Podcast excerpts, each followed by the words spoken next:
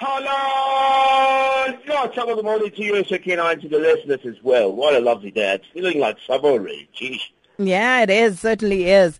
Now, Clive, um, Asian stocks fell um, and, and, the dollar held uh, declines against major peers. And of course, the Federal Reserve, uh, their timidity towards raising interest rates underscored all of these global growth concerns. Yeah, do you see how they still have influence? The fact mm, they mm. still continue to have this control over how markets are supposed to actually go. But nonetheless, the Asian markets are still under pressure, Sakina, unfortunately. Specifically on the Asian market, we're talking about emerging markets that have continued to see their currencies depreciate. And it hasn't helped the fact that the Fed has come out and put another spike into uh, through another spanner as well to say that the growth prospects in terms of what they see, they're going to be focusing predominantly they're focusing on jobs. Now they're talking about inflation. So we've started to sense that maybe, maybe that September target to raise interest might not just come through. Um, and the other thing is that if you look at the MSCI Asia Pacific, for example, the index touched a level since last seen in January. So it's obviously at the back of the, of the weaker greenback, which is sitting at about 11 to uh, 11% lower than it was in 2009. And if you look at also the reserves that have come in, not necessarily giving good confidence uh, to local investors within that area as well. So we're still hoping that we'll see a difference, but as we look around the world, uh, we look at what the commodities are doing and we look at what the energy is doing. The fact is demand is at best anemic. So it's not there, it does not exist. And so that is what's creating this turmoil in the Asian markets. Mm.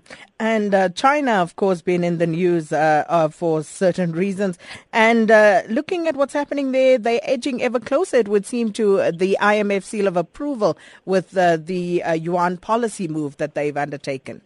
Yeah, it's it's it's a, it's you know just to help um, our listeners understand, you you have to reach certain levels um, as an economy for you to be recognized. So, um, for example, the IMF has its own list of good guys and bad guys, or good creditors and bad creditors, good debtors and bad debtors. They've got a book.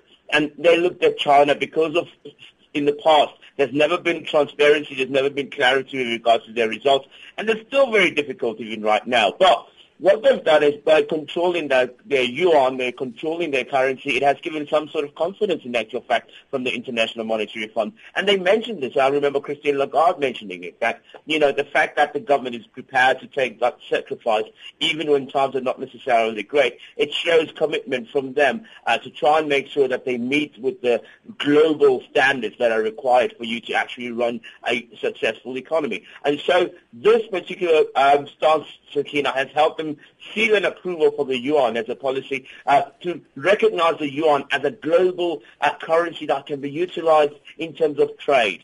Uh, similar to what the dollar can do. The dollar can be traded anywhere in the world. The yuan has been very difficult because if you don't have controls, if you don't see what is actually happening in the back of it, especially when government is so closely involved with how the economy is run, it becomes very, very difficult. So good, good, good, good stuff from the Chinese, and I hope this approval will come uh, even sooner than what we expected. And of course, it's a Thursday, uh, which means we have an investment theme. And this morning, Clive, you want to tell us about agriculture investing? You know, guys don't like agriculture, Sakina. You know, they just think about amabhutsanugayo and going into the itaga lapana. You know, you just have to do farming and it stinks and you have to go through the cattle and the cows and the dung.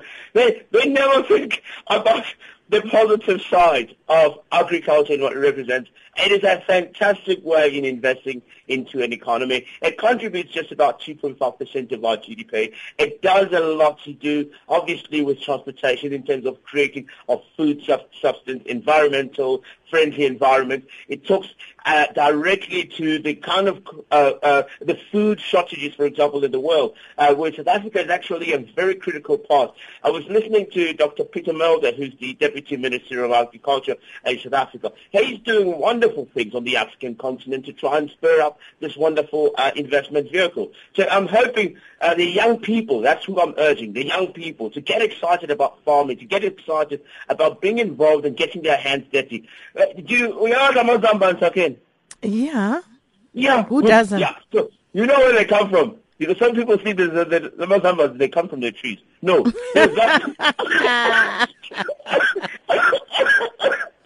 I Clive.